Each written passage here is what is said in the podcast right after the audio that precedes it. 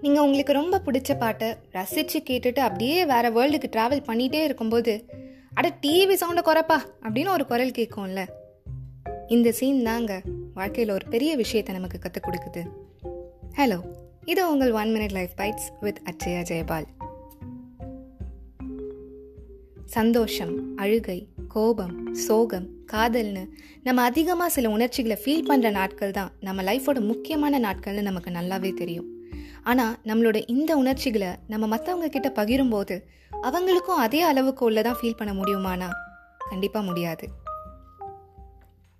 என் அஞ்சலை மச்சான் அவ அப்படின்னு நீங்கள் ஃபீல் பண்ணி ஒரு விஷயத்த உங்கள் ஃப்ரெண்டுக்கிட்ட சொல்லிட்டு இருக்கும் பொழுது உங்கள் ஃப்ரெண்டுக்கு அவங்க பிளேட்டில் இருக்க பானிபூரி தான் அவரோட அஞ்சலையாக தெரியும். இப்படி க்ளோஸாக இருக்கவங்களுக்கே ப்ரியாரிட்டிஸ் வேறு பர்ஸ்பெக்டிவ்ஸ் வேறு. அப்படி இருக்கும்போது இவங்க என்ன நினைப்பாங்க? அவங்க என்ன நினைப்பாங்க?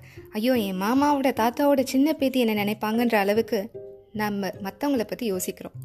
ஆனால் வாழ்க்கை ஃபுல்லாக சுருக்கி அவங்க உங்களை திட்டணும்னு ஆசைப்பட்டா கூட அரை மணி நேரத்துக்கு மேலே அவங்களால உங்களை பற்றி யோசிக்க முடியாது. ஏன்னா அவங்களுக்கும் பிரச்சனை இருக்குது அவங்களும் அந்த வேலையை பார்க்க போயிடுவாங்க. ஆனால் இந்த அரை மணி நேரத்துக்கு பயந்து தான் நம்ம நிறைய முக்கியமான முடிவுகளை நம்ம விருப்பத்துக்கு ஏற்ற மாதிரி எடுக்க மாட்டோம்.